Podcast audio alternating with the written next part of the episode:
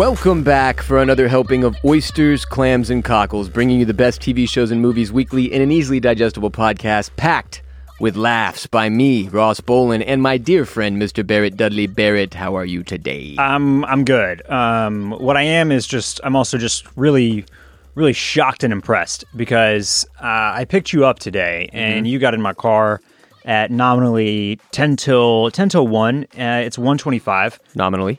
Uh, y- you have been enjoying the same Juiceland smoothie since you got in the car, and this is frankly shocking. I, I don't know about about uh, about the Clam Fam and the listeners out there, uh-huh. but when I get a delicious smoothie, You get, you go in on it. uh, it takes me all of like four minutes to drink. I cannot, I, I cannot pace myself on a smoothie. I, I, it's impossible. So, so many, many accolades for you, sir, for uh, for savoring and enjoying this thing. It's it's still damn near full.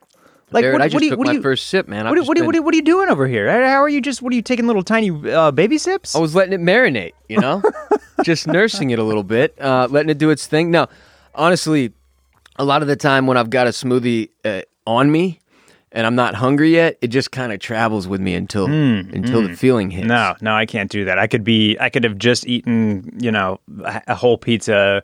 You give me some smoothie like that, and uh, I'm gonna, I'm gonna, s- I'm gonna suck that thing down, right down, I've been there. like the chrome off a trailer hitch. Good lord, Barrett, I have a uh, a phenomenal outfit already set aside for this week's Sopranos podcast. Okay, okay, It is brand new. uh huh. I'm not going to say anything else about it except that I can't wait to show it off Thursday. And if, if you miss me in this outfit doing episode, what are we on? Eight?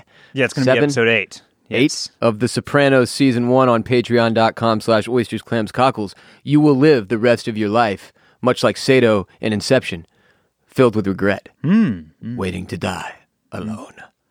Just something to keep in mind, Barrett. Yeah, yeah. Um, just speaking of the the Patreon, I, even if you're not watching the Sopranos, maybe you'd like to join the Discord, and that's uh, Discord is strong. That's uh, available to all of our uh, our tier tiered Patreon members. All of them. And I mean, it's just it, there, there's all sorts of talk in there. There's so many channels. There's there's there's bots. Did you know the Discord has bots? I don't know what the bots do, but they're there. They help. They're helpful. Um, one is called Rehoboam, and um, That's I- from Westworld. That look, can't they, be. you, you guys are now you're the the members of the Discord, the Court is Strong, are now influencing the premier segment of this podcast, tidbits and such. I now see some of these. You, you the stuff gets posted, and I got to bring it up. I got to talk about it. So Huzzah. um, you know, if you want to get in there and you want to chat and you want to, you want to look, there's like this one show that people are just absolutely coming about, and it's called uh, Attack on Titan, and it's on like something called Fumatron, Funatron, The Discord's all over Attack on Titan. Fun and Games Tron. AOT. Uh, yeah, uh, you can also maybe watch it on Hulu, but only Hulu Live. I don't know. the the The hubbub around this around this animated series is is so overwhelming that I I am considering tr- trying to figure out how to watch a few episodes ju- just because that's how much the members of the Clam Fam mean to me. Like, if you guys are so passionate about this, even though it's not, even though I know it's not my wheelhouse, Not in your, up your alley. I'm in, I'm in, I'm inclined to to give it a go so that we can give it a little bit more love here here on the uh, on the show. All that being said, uh, the Patreon it's not just for watching The Sopranos, even though that's a great portion of it uh, for the time being and um, and for the foreseeable future. But um, maybe you just want to to join our little community here on the Discord and and get to chatting with all the other members of the Clam Fam. So you can do that in the Discord on patreon.com slash oysters, clams, cockles. Did you know? You do now. Today's episode of OCC is brought to you by Athletic Greens, the most comprehensive daily nutritional beverage I've ever tried. Great stuff. With so many stressors in life, it's difficult to maintain effective nutritional habits and give our bodies the nutrients they need to thrive. We've got busy schedules. Some of us get poor sleep. We don't exercise. We do exercise. Look, 2020 wrecked all of our uh, what do you call routines, right? And many of us fell out of sorts with our nutritional habits, and this is where Athletic Greens helps Barrett and I out. Their daily all-in-one superfood powder is your nutritional essential. It's usually what I start my day with, either right before or right after my workout. It's by far the easiest and most delicious nutritional habit that you can add to your health routine today. And empower yourself to take ownership of your health. You put one tasty scoop of athletic greens containing 75 vitamins, minerals, whole food sourced ingredients, including a multivitamin, multi-mineral, probiotic, greens, superfood, and more that all work together to fill the nutritional gaps in your diet that may have formed, increase energy and focus, aid with digestion, important digestion, you need to digest, and support a healthy immune system, all without the need to take multiple products. And that's the key, without the need to take multiple products. Barrett, have you enjoyed your athletic greens so far? Uh, my athletic greens sits in a beautiful canister inside of the fridge. the setup they hit you with is very, very nice. and I get up and I, I go I go to the fridge and I, I put the coffee on. But before I have the coffee and before I have the breakfast, I get a scoop of athletic greens. And if you would like to to become and feel like a healthy, strong individual, then this is an essential part of a, a part of your day. yes. Because Lord knows that you're not uh, you- you're, you're not going to sit there and blend up a bunch of kale and spinach and pineapple and what have you and, and shove it down your gullet Most of us don't have that kind of time. you're going to grab a scoop of the athletic greens and you're going to be like, oh my God, I feel so healthy. I feel so good.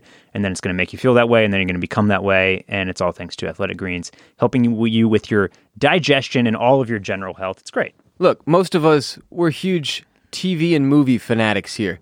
Generally, there is a lack of focus within our squad on nutrition and health when it comes down to it. And athletic greens, look, I'm not getting 75 vitamins, minerals, and whole food sourced ingredients, including a multivitamin, multi-mineral, probiotic, green superfood, and more that all work together to fill the nutritional gaps in my diet through my regular diet. My regular diet is generally not spectacular. I'm working on it. I'm getting better, and Athletic Greens has been a nice part of that. So, if you want to join Barrett and I on the Athletic Greens journey, go to simply uh, simply visit athleticgreens.com slash dragon, athleticgreens.com slash dragon today, and join health experts, athletes, and health conscious go getters and podcasters around the world who make a daily commitment to their health every single day. Get a free year supply of vitamin D and five free travel packs today if you simply visit athleticgreens.com slash dragon again for that free year supply of vitamin D and five free travel packs today. And now it's time for everyone's favorite segment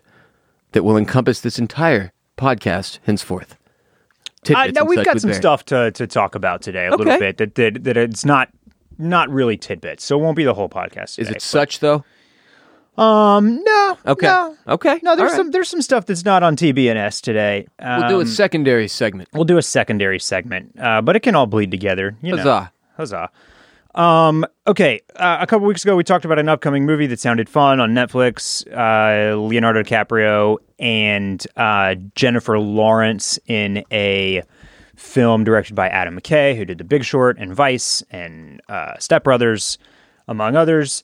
That one has a trailer out, so go so so go watch that. Um, in similar news, I like David O. Russell. He's another uh, director and writer that uh, that I'm a fan of. Uh, American Hustle stands out in my mind as as one of my favorite movies of the last 15 years. Silver Linings Playbook. Silver Linings Playbook, Joy, the fighter. yeah, the fighter, He yeah, was the Three Kings guy. in Three some way, shape, or Kings, form. yep, exactly. Um, well, uh, information keeps coming out about members uh, um, of the cast in his new, as of yet untitled project. And so, to, just to quote the headline from Vanity Fair, David O. Russell's new movie stars everyone on Earth. Oh. Um, and here, I'm just going to read you the names, all right? Robert De Niro, Margot Robbie, Rami Malek, Christian Bale, Chris Rock, Michael Shannon, Anya Taylor Joy, shouts to Queen's Gambit, Zoe Saldana, John David Washington, and recently announced Timothy Olyphant. Um, the hits keep on coming. I see De Niro's name showing up. Yeah, Robert De some Niro is the first one that I said. Oh, sorry. Um, so yeah, so just a uh, uh, one of these massive projects that that that has everybody, just like a an, an absolutely incredible A list cast, and I, I don't know Untitled? these untitled as of yet. We don't even. We, I don't. I don't know. I don't know shit about this movie. Um, but it, you know, I don't know. It's it's it's so oh, Mike Myers as well is another name Oh, attached yeah, to this dude. to this film, which could be interesting Good stuff. it, it's it's crazy because it's like you know you you give me Leo and J Law and I'm like okay this feels good. Toss a few other names in there, right? That, that one other had some other stars kind of mixed in, but you give me you give me two three stars in a movie and I'm feeling good. You tell me there's 14 people that I like in a movie, and now I'm starting to worry. I'm a little because now this sounds like one of those Valentine's Day or a New Year's, resolution Eve movie or, or whatever the fuck. Yeah, New Year's Right? Eve, Like Valentine's this Day. is too many people. How how many? How are these people all going to get any any time to shine? I love all of these people. is David? O- Am I gonna see- am I, am I gonna get one scene with Anya Taylor Joy? I need Anya Taylor Joy in a whole movie. Okay, but David O. Russell, what was the example? The first example you American gave? Hustle, which had a big ca- a g- And big did- cast, but we're talking like four or five big people. That one had Bradley Cooper, Christian Bale, Jennifer Lawrence, uh, Amy Adams, Right. Uh, Russell Crowe. I want to say. But there have been directors who have found ways to do movies with more superstar power that are a little cameo esque. Like the Mike Myers yes. name reminds me of his little cameo in Inglourious Basterds that Right, Tarantino did, uh, which was spectacular. So you have to root for that angle and not the let's get all of these people equal screen time, Valentine's Yeah, Day, yeah, New Year's Eve, yeah. Ashton Kutcher, and 400 other stars, Julia Roberts angle. Yeah. So, um, just another kind of exciting piece of entertainment news, something to look forward to, and keep your eye on for the for the title of that movie. Maybe a plot. Yeah, there's nothing. there's no information. They had, But I, they I had 20 did. people I, in it. I just I did want to bring it up. Yeah, David Um, Russell, by the way, uh, looks a little like Ari Gold to me. Ah, okay. Just a note Just a tidbit. For all the Entourage fans out there. God. Yes. Tools. Um, okay. this one is a bit of a clam fam correction. yeah. I brought up Starship Troopers last week, and Yes, we did. and I and and I totally meant to as I was investigating the cast, and we I, one of my big pieces was about how Casper Van Dien Diem didn't really have like the the, the career that, that Yeah. Ryan Phillippe and kind of and Paul Walker and kind of other guys of his ilk and look Right. ended up having. And I absolutely meant to mention this because it was such a weird tie-in, and I totally spaced on it. So you brought it. You actually texted me about it. My like, mom is the one who texted me and reminded. Yeah, I didn't so- even know, man. But Casper Van Diem was married to Catherine Oxenberg, our our our like one of our protagonists in The Vow, I mean, arguably whose, the whose protagonist. daughter is entrapped in in the NXIVM cult. Look, when she gets into the doc, she takes that shit like pretty much over. Right. Like when her character is, in, or her when her story is introduced, not her character. It's very real. Um, but yeah, crazy random connection there. That she, this is one of the couple dudes she's been married to. What a random home run he hit. So I I typoed here. It's Caps, Casper Van Dien, not Casper Van Diem. It's not Carpe Diem. It's Casper Van Dien. Sorry whatever. About that. Uh, but yeah, married to married to Catherine Oxenberg. Now I was going to be real real floored if India was his daughter, but that is not the case. Not the case. Not the case. That would have been really wild and then very crazy that we had not heard a reference to that or in, in any way learned that over in, at any point. Yeah. That the star of Starship Troopers was the father of India. That would have been a whole nother wrinkle yeah, they, left they- out. Surely they would have they would have thrown that in there. I, I don't know. Yeah, Uh, Casper Van Dien. what- You know, just c- continuing to go down. He he, he the, uh, the this pad the, like the angles of his face, which made him so striking when he was like twenty five or whatever doing this movie. They like actually like didn't end up benefiting him down the line. He like got like he like you know what I mean. yeah. He, he like he needs a little weight. He needs a little extra weight on him or something. Eh. Eh, it happens. Not sure, but yeah. Uh, anyway, so I just wanted to to, to throw that out there. And, Hell of a uh, two names, by the way, in that marriage that they had going. Catherine Oxenberg and what? What? Say it. Casper Van Dien. His name was Casper. Casper. That had to have been friendly ghost. in middle school. Yeah. Um. Okay. All right. Let's. He had to make sure he stayed tan, dude, because it just the jokes were too easy if he got pale. He couldn't be looking like me. That's true. That's true. No. Um. Okay. Let's also talk here about the Nielsen ratings. Oh. So Nielsen ratings are are now they they, they include streaming, and I guess there's there might even be yeah there's Nielsen's streaming rankings, and they do it by minutes streamed. Okay. So it's like minutes of viewing time for a given show. okay. And so for for for shows that have multiple seasons on these streaming platforms, Schitt's Creek, for example, you can be watching any of Schitt's Creek, and it all it it it bumps Schitt's Creek up to to whatever position it might be in. Got it. Um, and so let's see. This is posted January 14th, so uh, nominally a week ago. The Mandalorian became the first non Netflix show to top the Nielsen streaming chart. Oh wow, I'm looking at it. I think this is the most recent one. And Wow. uh, it had 1.34 billion minutes of viewing time in the week of December 14th to December 20th. Okay, so that's the that's the list I'm on too. And not only did they become the first show to, to top the list that's not a Netflix show, every other show in the top ten is from Netflix. Every Yeah. single one. And so uh, currently the rankings measure Amazon Prime, Hulu, Disney Plus, and Netflix. Uh, and yeah, it's it's just there, there's a lot of things to read into here, but one of them is kind of what we've been talking about for a few weeks now, which is despite Netflix not always having kind of like the biggest bangs or the biggest splashes, it's just what everybody has. It's just every like everybody has Netflix, still. Which is why when And we so were talking about like there hasn't really been a thing that was like a big draw and another clam fam correction, people were like, What about the Queen's Gambit? It's like, yeah, but I don't know. It just Netflix feels like the the generic everybody has this a and and and this kind of goes to show that. What it also goes to show is that what the, the show that the Mandalorian edged out is The Office. So that's not going to be there starting in a couple of weeks Ah, yeah. because Netflix doesn't have The Office anymore. Right. Um, now, just anecdotally, uh, I pay for YouTube TV, so I'm able to kind of have that like that that that droll of the of the cable just on. Right. Um, and uh, just in recent kind of like days and and weeks, uh, just having stuff on around the house, uh, you can just watch reruns all day long of The Office on Comedy Central.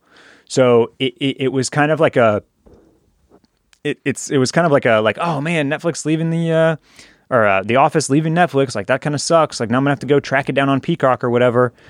It, it's still if you have cable or if you have YouTube TV, it's still very much accessible. It's still running all day long. Right. But more to the point, it's just crazy how shows like The Office and like Friends just still, I mean, comparatively, they still dominate in the rankings. Because that's not like that was not a thing. I mean, granted, we always had reruns, right?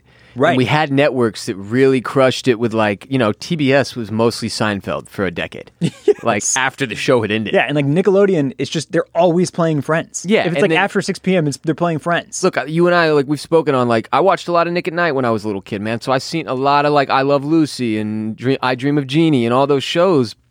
And so, granted, that element of entertainment has existed, but the scope at which people you're talking about a show that's off the air that is the second most popular television show in the world streaming. The Office, that's crazy. Like that is the that's the power that these platforms are giving, the staying power that they're giving to these series. And think about that. Like over the span of the next 50 years, billions of people or billions of hours and will be streamed of that show on the different on whatever platform it's available. Yeah, and I mean, Is it going to just Peacock? Is looking that a at joke? like it's the the Office, Grey's Anatomy, Criminal Minds, and Schitt's Creek are all on this top ten, and it's like it's it's just pretty wild how how how despite you know what we're interested in talking about is obviously all the new and all the now and all the the updated seasons and new shows and here comes Succession coming back and like right like that's that's the type of thing. And then when you like boil it down, like people are spending their time with just kind of whatever on their uh, running on their Netflix. Yeah. like the comfort food basically. It's like It makes you, you- sense. You, want to talk about going to Uchi, but you're at home having McDonald's all the time. Yeah, it, it makes sense based on where we've been at as a society.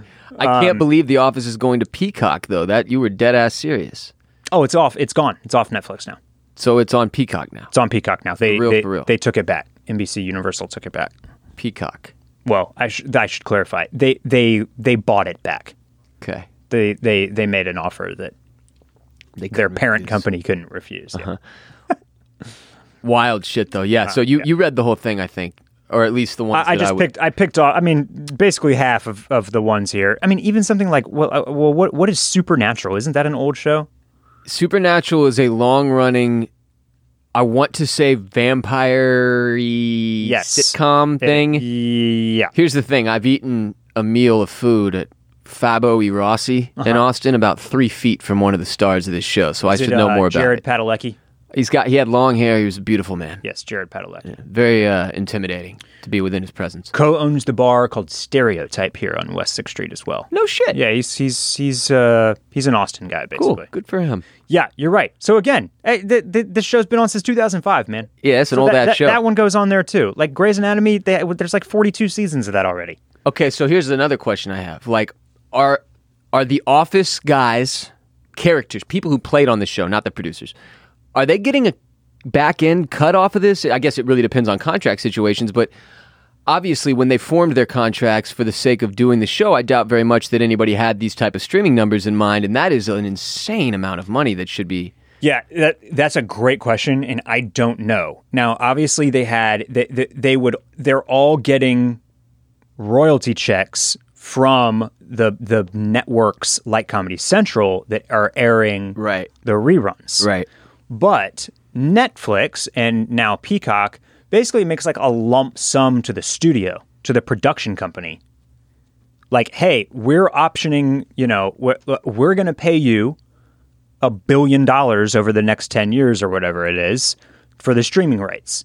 Now, does some of that money like trickle down into the pockets of the actors because of the way that the contracts were set up? I mean, when they That's all w- right when they all set up the, their their their deals, that was, would have been in like 2005, 2006, That right? wouldn't have been a thing. maybe they re-upped in for for the la- the back half of the seasons but even then it's like n- streaming was still in its relative infancy Yeah. Uh, so um yeah gr- great question it, i would not be surprised if they are not seeing a, uh, m- much of that The other shocking thing about this list is that obviously with The Office, you have 192 episodes available, which amounts to that whatever crazy number of minutes you said. Mm-hmm. 1,311 million minutes, I think, is the one I'm looking at. Um, the Mandalorian has 16 episodes, right bruh. yeah which and they're short 16. And, well, their shortness, I guess, just like with The Office, helps that number. But still, 16 episodes, and they topped out above 192 episode series that is closed out, which is just, it really speaks to how much of a home run The Mandalorian Yes. has been for Disney Also- Plus. yeah. Oh my God. that is fucking wild, dude. Um, again, good for them, especially considering the simplicity of that show. Especially considering everything that's gone into it with Pedro Pascal and the stupid helmet. yeah Like- yeah That's that is some wild, wild stuff. And then the crown, obviously, not shocking to me. None of these are really all that shocking, except that I, what the hell is Manhunt Deadly Games that only has ten episodes and is coming in at number five? I have to Google Manhunt Deadly Games now. well, dude i've never heard of virgin river either I don't want to know what that is though. Manhunt Deadly Games is about the Unabomber. Okay. It's the Unabomber miniseries. Cool. I'm in for that at some point too. Probably. Not looking up Virgin River. don't want to know. um well i'm gonna look it up then i gotta Okay. see what this is That's on you. Yeah. Uh, now, this the the thing Nielsen needs to they need to they need to start documenting all these other streaming services though. That's important because Yeah, this feels it- that, fucked that- up. that's a good like look if if the office continues to dominate on Peacock, then Peacock should get some shine here on this list, right? Like like You would they- think so. They need a little bit more access here. Uh, yeah, for it to Virgin just River. be those big four. That's tough.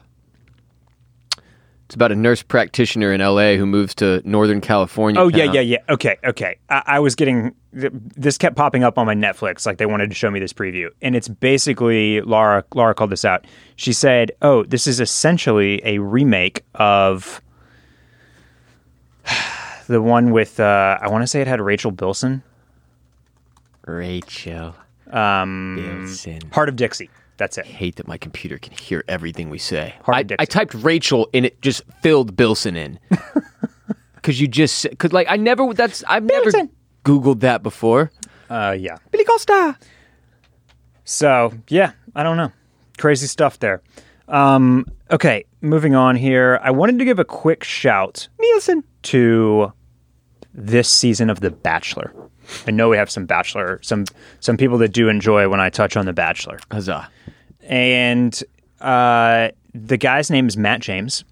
He did not come from, you know, they, they typically have been in this cycle where they're recycling a contestant that did not win in the previous season. They make him the Bachelor or her the Bachelorette. Right. Uh, Matt James has been kind of like in the pipeline for a little bit. He was supposed to be on this most recent season of The Bachelorette. Things kind of fell apart. The pandemic hit. He bailed. They kind of knew they wanted him for Bachelor anyway, and they just like basically halfway through the the Bachelorette season, they just announced like Matt James is our new Bachelor. He's the first Black Bachelor as well, Oh wow. and he's kind of a throwback in that how have we not had a black guy the whole time? yeah. yeah, they've not been great in that department. What the fuck.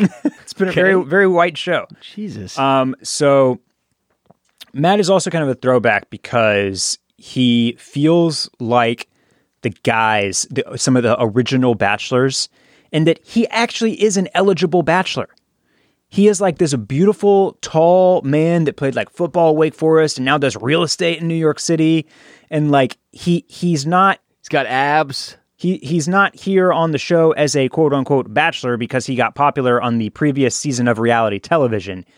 He is a legitimate eligible bachelor. Like Back to he's the roots. you know he's he's he's around uh, thirty years old, right? Like or maybe he's in his late twenties, but but he's not twenty three. He's not twenty four, and um.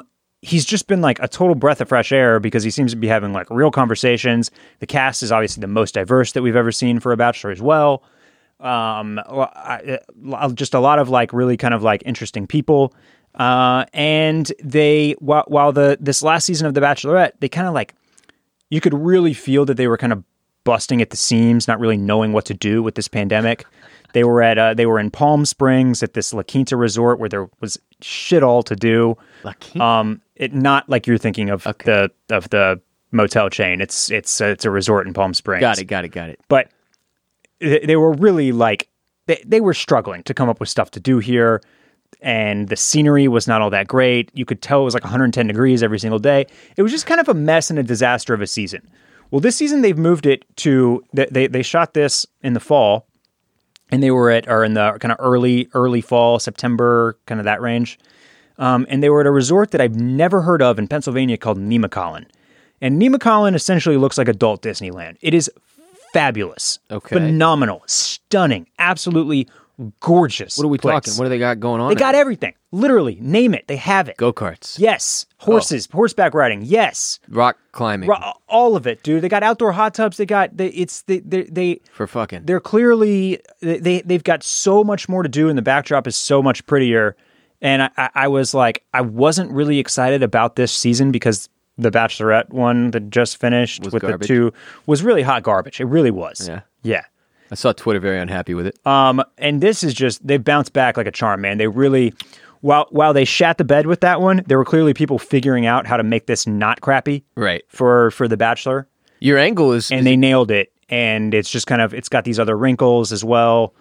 most and important been- one that you spoke to for me being that um you know that was the draw that was the original draw for me i don't really like reality tv but the reason i was sort of interested in the bachelor way back when was conceptually the idea of some you know relatively successful some degree of success 30ish dude or woman who has struggled to find love being put in a situation where they could find a life partner or whatever.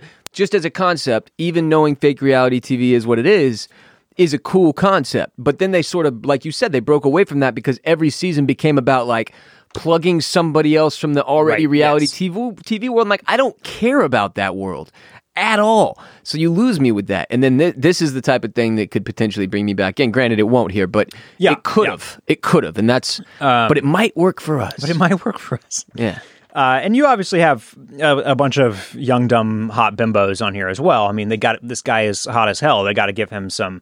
some candy They got to give him piece of candy. some, uh, yeah, some some hot young arm candy as well.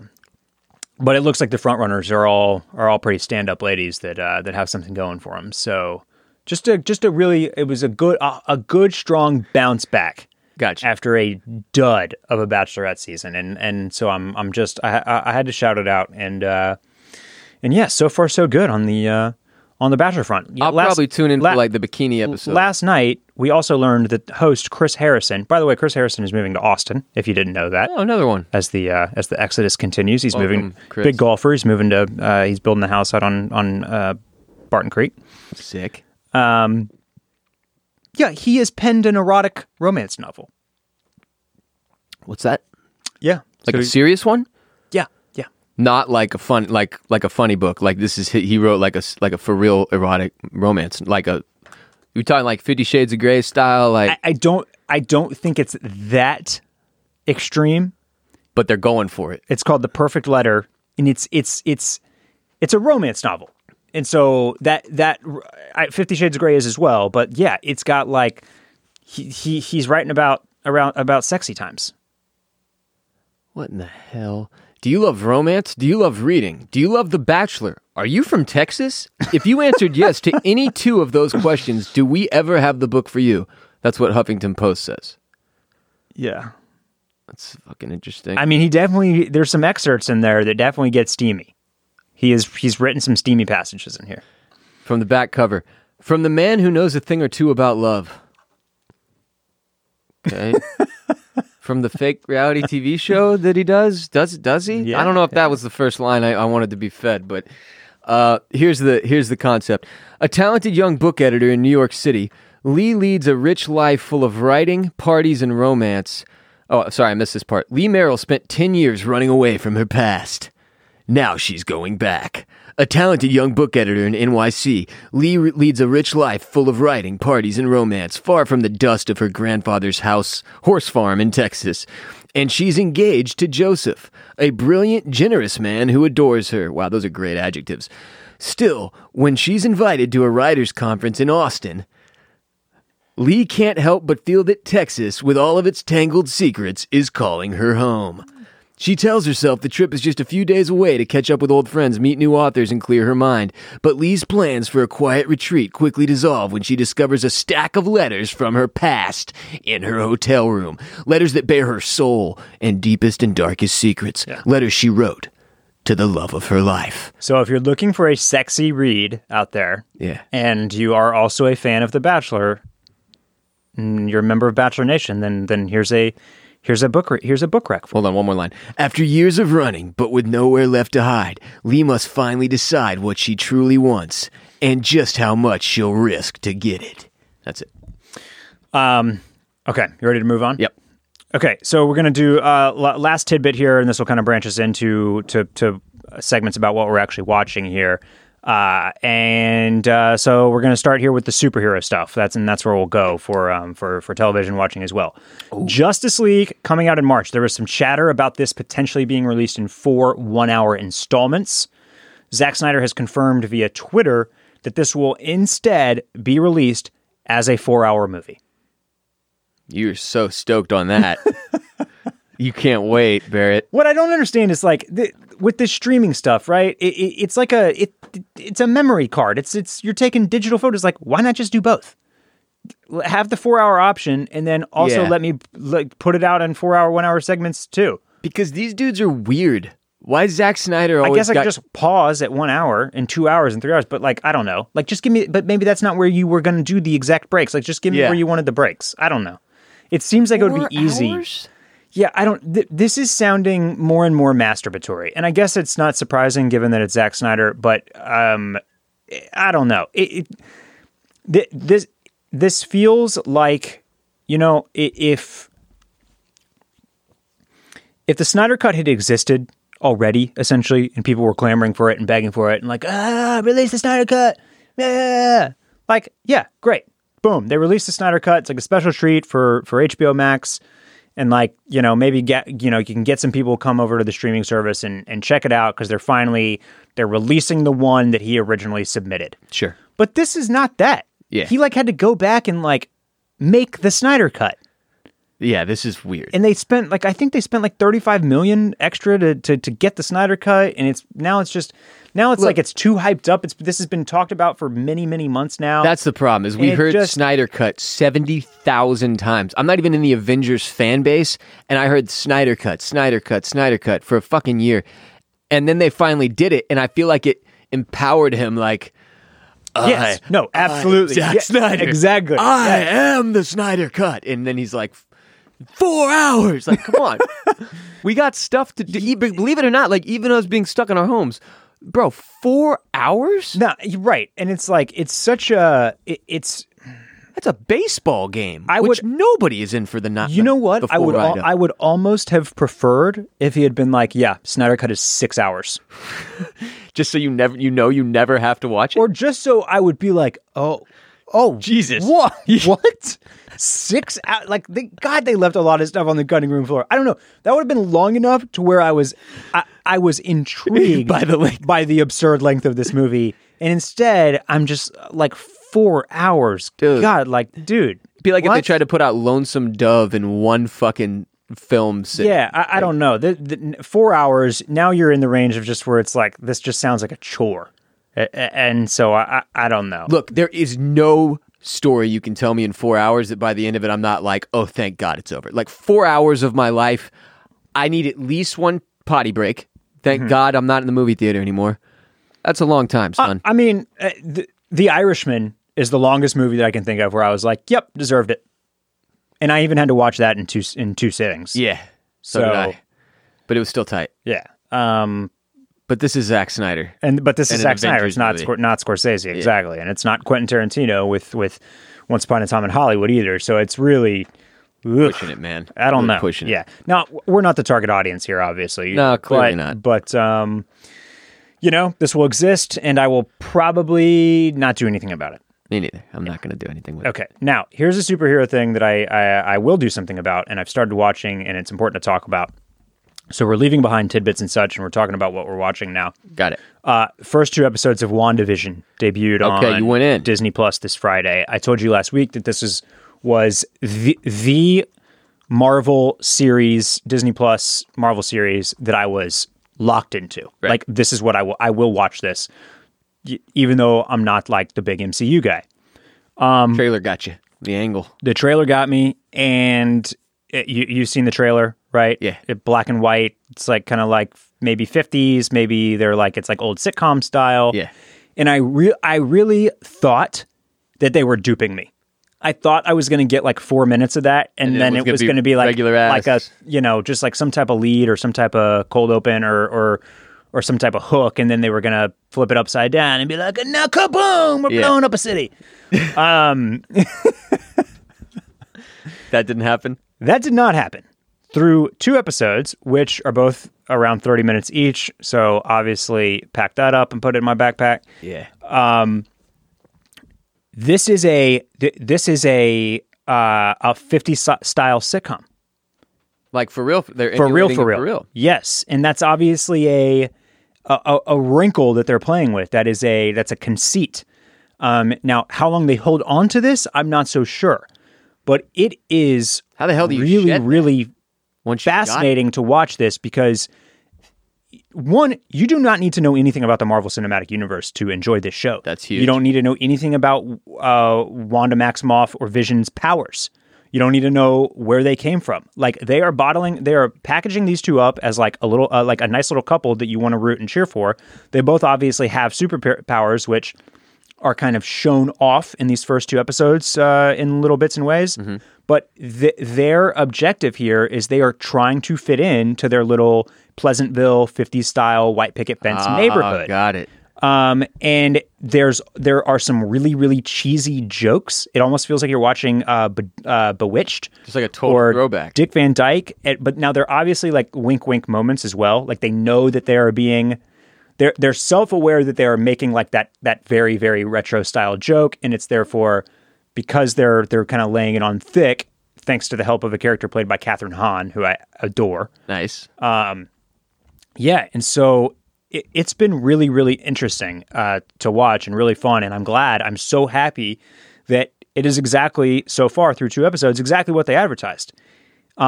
so it was not a hook. So now, now here, here's uh, here's another layer to to what we're seeing here. In both episodes, there are these small moments that happen about two thirds of the way through the episode, where something um, kind of distorted starts happening. Okay. Uh, either like uh, uh, the second one is is the kind of easier one to, to talk about without giving too much of an episode away. Sure. But um, uh, a radio that's playing, you know, talk radio or music or something starts to like go in and out of fuzziness, doing that type of thing, and then you hear a voice coming through like a lot of static that's saying Wanda, Wanda, Ah. and these moments with their black and white start to feel like a Hitchcock movie Ooh. and it gets creepy fast. And then they like pull you out, back out with something like light as they kind of like glaze over this. But you have no idea what's going on yet. Zero, zero idea. So through two, they have really, really set up this mystery in like an awesome way that I mean, it makes my skin crawl almost talking about it. So watching these little these little moments happen um, in the in the episode, and then kind of have them just like, you know, it's it's it's it's like a a, a track on a record kind of skipping, Yeah. and then it like gets back on the and then the, the the needle falls and it gets back on its track and starts playing the the music properly again like it never happened. where like it never happened but that that's the that's the element that they're playing with here that like is kind of the that second layer that's like okay something So at any second, something brakes could come interesting is happening here Got and you. we don't know what it is Okay, now I understand why you're saying you don't know if they're going to hold on to this version of what they've got going vibes wise, because that is clearly a massive, yet to be determined wrinkle. Yes, and so it's it certainly seems like at least for through this first uh first season, I I I get the feeling that this whole like they're stuck in this '50s black and white sitcom. I, I believe that they will stick uh f- stick with this for the first season. That that's the feeling that I get as they as we kind of And how many of you watched? Unfold the two. There, That, that's what's that's what's That's what's so far. available. Okay. Um, and is it a 10, 10 deep season or eight or? I actually don't know. I'll look it up. Um, but yeah, I, so I was, I, I had high hopes going in, and those hopes were met, if not exceeded. I also find Elizabeth Olsen and Paul Bettany uh, both very charming. Nine episodes. So uh, this was created by Jac Schaeffer, directed by Matt Shakman, who uh, who I believe Jac Schaeffer is credited with writing both of the first two episodes, if I'm not mistaken. Matt Shakman definitely directed both of the first two. So you could you you it, it's also one of these instances, a lot like Mandalorian, where where you can tell that Jon Favreau is kind of he, and uh, his his writing partner, who whose name is slipping my mind right now, but like they are very much in control of the entire direction of the season Same There's- kind of feeling. there, there's not like a bunch of people kind of hopping in to write and oh this guy's going to come in direct now like Talking about Joya Tillem. Oh, that's his spouse. yeah Um, hmm.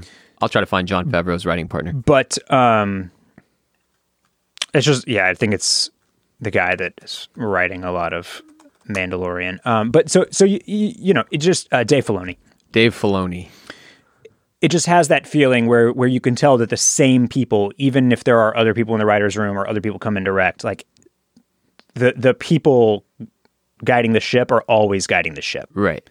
and so it's it's, It's an important element. it's an important element for something kind of kind of kooky like this, where, where where you're really trying something new here, especially with a genre which you would what you wouldn't have thought is like the the, the right vehicle to to pull something like this off right. Anyway, uh, it's it's a it's a recommend for me in Okay. uh, in in my book, especially given the fact that that these are short episodes. It, it's it's an hour commitment to check out the first two. So I'm in. I'm in. big stuff, big stuff, and that it it it Not needing any knowledge, huge for me. bodes well for for some of these other shows that are that are yet to yet to arrive on Disney Plus as well. If they were, if Disney kind of let you know gave these people the reins to kind of go make the show that they wanted to go make and weren't hovering over shoulder to make sure that everything created like tied into the next Avengers franchise. So, So put another so far winner on Disney Plus for you. yeah, yeah. Um, okay. Big for them because Disney Plus is lacking. one more thing. Other than the number one Mandalorian. one more thing that we got to talk about. Uh, I talked about Heaven's Gate a couple weeks ago. Yeah, I started watching it. You've you've now been watching this docu series as well. So I'm a few in, and as, as you mentioned, like you, you said, you listened to the podcast uh, about Heaven's Gate. I can't recall the name of it, But so- it's Heaven's Gate. that there you go. That was your prior knowledge. This is something that obviously I look. I remember seeing bits and pieces about this culturally through the news, whatever newspaper, being told by my parents, seeing references. Um, but Heaven's Gate is really like the most absurd version of the cult the classic cult that existed like in terms of the story it is so wild and the way it's presented to you in this documentary is so creepy and really like more sad than most of the other ones i've seen and i mean that from like like the guy who you know he Can't really speak. struggles to talk it's Mm-hmm. every time you have to listen to him speak it's painful Yeah.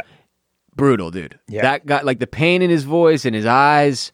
Um, you know, I don't really know. I don't know what the situation is with his, with his speech, but it doesn't matter. It's about the vibe, and every single one of the people, including like when you get Ti and Do uh, footage, like so clearly something is wrong. You know what I mean? The whole time you're just like, oh fuck. I don't know if it's because the Keith Raniere thing like really, really, really messed me up to Colts. Like in terms of just, it's tough for me to watch people get taken for a ride um, that lasts several years, and then in the case of Heaven's Cult or Heaven's uh, Gate, literally ends in, in suicide for what thirty people or some crazy people. shit with some fucking old man at the helm, like that's got nothing to get, like he's got nothing left in the tank. Of course he wants out, well, but to convince all those people to go with him, it's just wild. And watching that dude speaking to the camera, um, watching these religious theologists that they bring out that make these incredible parallels to all the major modern religions. To the point that, like, if you're a religious person and you're watching, at some point it clicks for you, like, oh, I'm in a cult. Yeah. Um, it is it is truly wild. The it's but like like I said, the the vibe of like sadness and creepiness in this one, it is thick. So I'm going a little slower. Yeah. Uh, I mean, there's only four episodes. That Oh that shit, I'm almost done. that and uh, I, I'm not sure if, if you've gotten to the point to the part where the the um you know the former member that you're talking about he exp- he he he ends up explaining why his voice is like that and it is a direct result of being oppressed by Damn Do it. by Do Okay, I haven't gotten to that yet. like he essentially gets he it, it it causes him to to leave the cult and it also leaves him with that like speech impediment because he's so mentally fucked from it oh, that um, is so fucking sad. yeah. See? So, um, yeah, yeah, it, it's it ha- it has that sadness because typically, even when we watch something as crazy as NXIVM, like nobody's died in NXIVM, have they? Did, am I forgetting something? I don't think anybody got murdered or anybody committed suicide or anybody like. So even though that that that there's there's still a lot of the same um, you know manipulation and and brainwashing and and abuse essentially, it doesn't end with the entire cult the what's left of the cult all partaking in a mass suicide. Right. So that one definitely had that, that that's why Heaven's Gate like has such a you know kind of hangs over all of this so much and it's and and like I talked about a couple weeks ago it's like it, you, we we think of cults and we kind of think about all this like craziness and then then you do a little bit more research and you do more investigation and you watch something like The Vow and and one of the things that was so interesting about that is how after the first episode you were like, oh, this sounds tight. I, I, I'm in. I, I could possibly benefit from this, right? And it's like, but then you get to Heaven's and right. So the the a lot of the cults start off with something that is very um uh, maybe not approachable Positive? maybe not approachable but very positive yeah yeah Certainly in the case of NXIVM. this is this is the one that that it like spurs all of the the the kind of uh the stuff you kind of make fun of and mock 'Cause The it's so absurd. and the spaceships and the oh the comet is coming for us and like all this it's got this is the one that had all the really really like out there man. stuff and so it's very easy to write these people off um i wanted to talk about uh, what you just mentioned about essentially all religion, all organized religion, at, at the very least, starting as a cult. Some would say Certainly that being it, comparable that it is cults. still a cult of, of sorts. This show is what because it references Waco at one point and um, Jonesboro. and uh, as well. and um, David Koresh, Oh, the branch and the Branch Davidians. This is what spurred us to start watching Waco, and so we're now f- through four of of six of that miniseries. And um, in that little dramatization, they they've got the guy that comes on the the local Waco radio show, who essentially makes that great point where he's like, and he he's some type of theologist or or social scientist that that studies cults as well and I'm sure that this is based in, in something that actually happened or, or a guest that was actually on a radio show. But he basically says that, like, in his line of thinking, th- their their kind of thought is that, well, actually, cults don't exist because nobody thinks that they're in a cult. Right. The only people that call something a cult is those that are not On the outside looking in. part of the cult. Right. Nobody is like, oh yeah, I'm going to join a cult. Right. Which is something that we learn from all of these, the, for whether it's the vow or The Heaven's Val Gate really laid it out though, like or or um or the Branch Davidians and and what happened at Waco. Like, and and something that the miniseries is doing a really nice job of showing is like all of those people that were following David Koresh and that were that were living there in Waco, 100% bought in and believed. Just like you might believe in Christianity or somebody else might believe in Judaism, right? right. Like, and so that that like you guys don't think you're in a cult, neither did they. Right. And so it's just this very, very interesting construct that the outsiders have created to essentially label you as crazy. Yes. And and and and I'm not and saying somehow that the same and I'm exact not parallels don't apply to religion, which Right. is the interesting part. and so I'm not saying that all the members of Heaven's Gate weren't kind of crazy, but like it's Sure. just it is very much a uh, you know it's an A and a B thing, and and and I just thought it was a great comment. Like nobody that is in a quote unquote what we're calling a cult thinks that they're in a cult. And if you think about the reasons people seek out people who are not raised religiously, that they seek out religion, it's because they're looking for structure, purpose, community. Barrett, these are the exact same reasons people join cults. So it's there is very little difference and very many parallels that can be drawn. And those re- religious theologists that they bring into an, an incredible job of really putting it out there for you without calling you a moron, which is nice for me as a person who's been raised as, as a religious person and in the church. Yeah. Um, but they really do like they get to a point where they're like every, you know, they explain that once was it Ti or Do? Who's the female? I think t- I, I always Ti? forget. A Ti, I'm pretty sure was the female. One of them died of T cancer, yeah, which was dies. a massive problem for them explaining that they were extraterrestrials living in these uh, uh, suits- vehicles. Vehicles. Yeah. Um, and he explains that every major religion has a moment where they shed everything that came prior because of something that was now a huge wrinkle or a problem for for Christianity. The the example given is that when Jesus Christ dies. Uh, that the word Messiah inherently did not fit anymore, so they changed the definition. Um, oh, and said it was the the heavenly Father and the heavenly kingdom, and the kingdom's not on earth; it's in heaven. And none of that stuff had ever been said up until that point. Boom, that's a shift. Um, and that was again, it's just wildly entertaining because it's so interesting, but then it's very educational as well, and it gets you to think about all these different things and really shows you again another angle of how people get sucked into situations like this, and how if somebody at the top or multiple people in this case have too much power and influence, they can really abuse it, and it can be very damaging. Um, in the case of what we see here is a pretty big loss of life for for nothing, man. Um, these two people were not aliens. It turns out they they were not living in vehicles, and they don't wait like all that. Whatever. It's a that's the thing you hear and you go, that is crazy. Nothing. Nobody could sit down in front of me and go, I'm an alien being. Heaven is in outer space, and we are going to the next level. We're going to be picked up by an alien spacecraft, and it's just us 30, 40 people or whatever.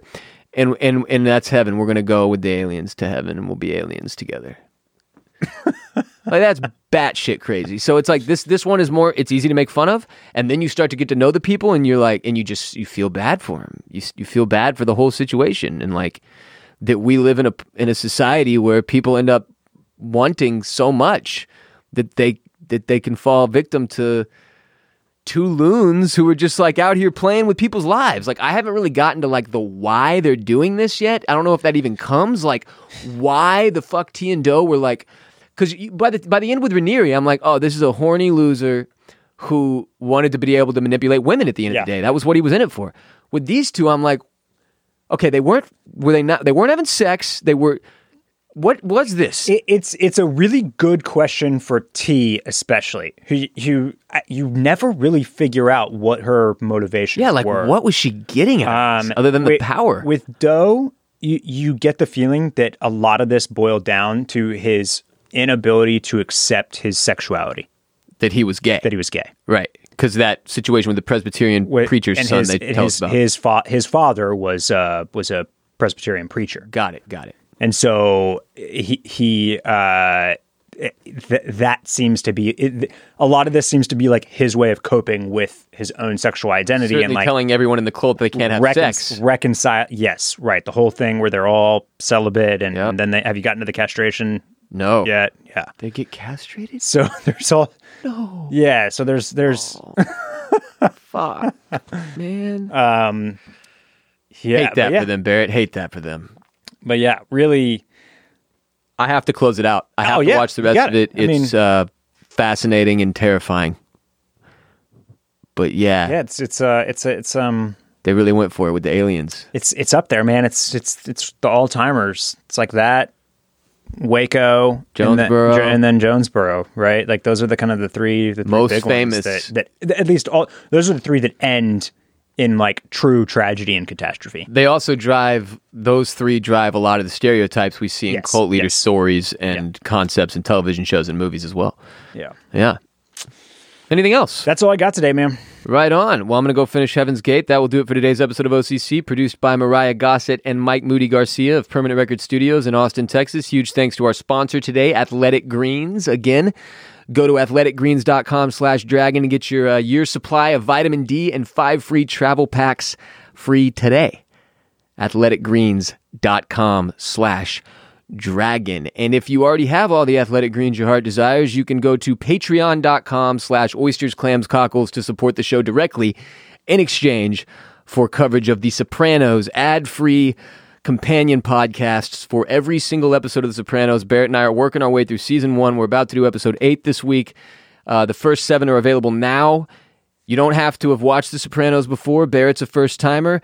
You can have watched it before. I've seen it several times. We do every pod spoiler free, discuss what occurred in that episode, and as it pertains to the information we already have from other episodes. It's been a blast so far, thoroughly enjoying it.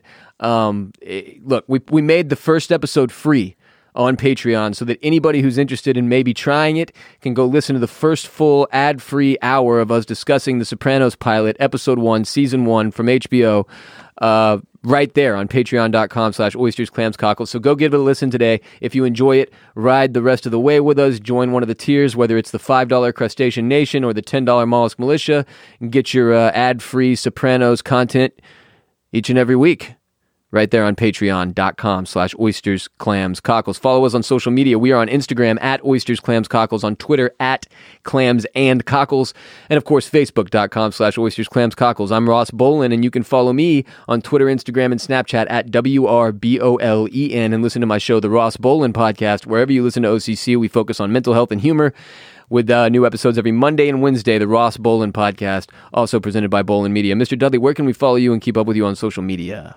Check me out at Barrett Dudley across all of the platforms. Um, I'll be there. The platforms. Stay in your vehicle and keep I'm it healthy, gonna, I'm going to stay in this vehicle Keep it healthy with those athletic as long as I possibly can. I'm going to treat it right with my athletic greens. I just call it my AG. I'm going to go uh, continue my celibate lifestyle so that I can make my way to these pure alien beings, man. what a stupid idea. Until our next uh, helping. Adios, muchachos.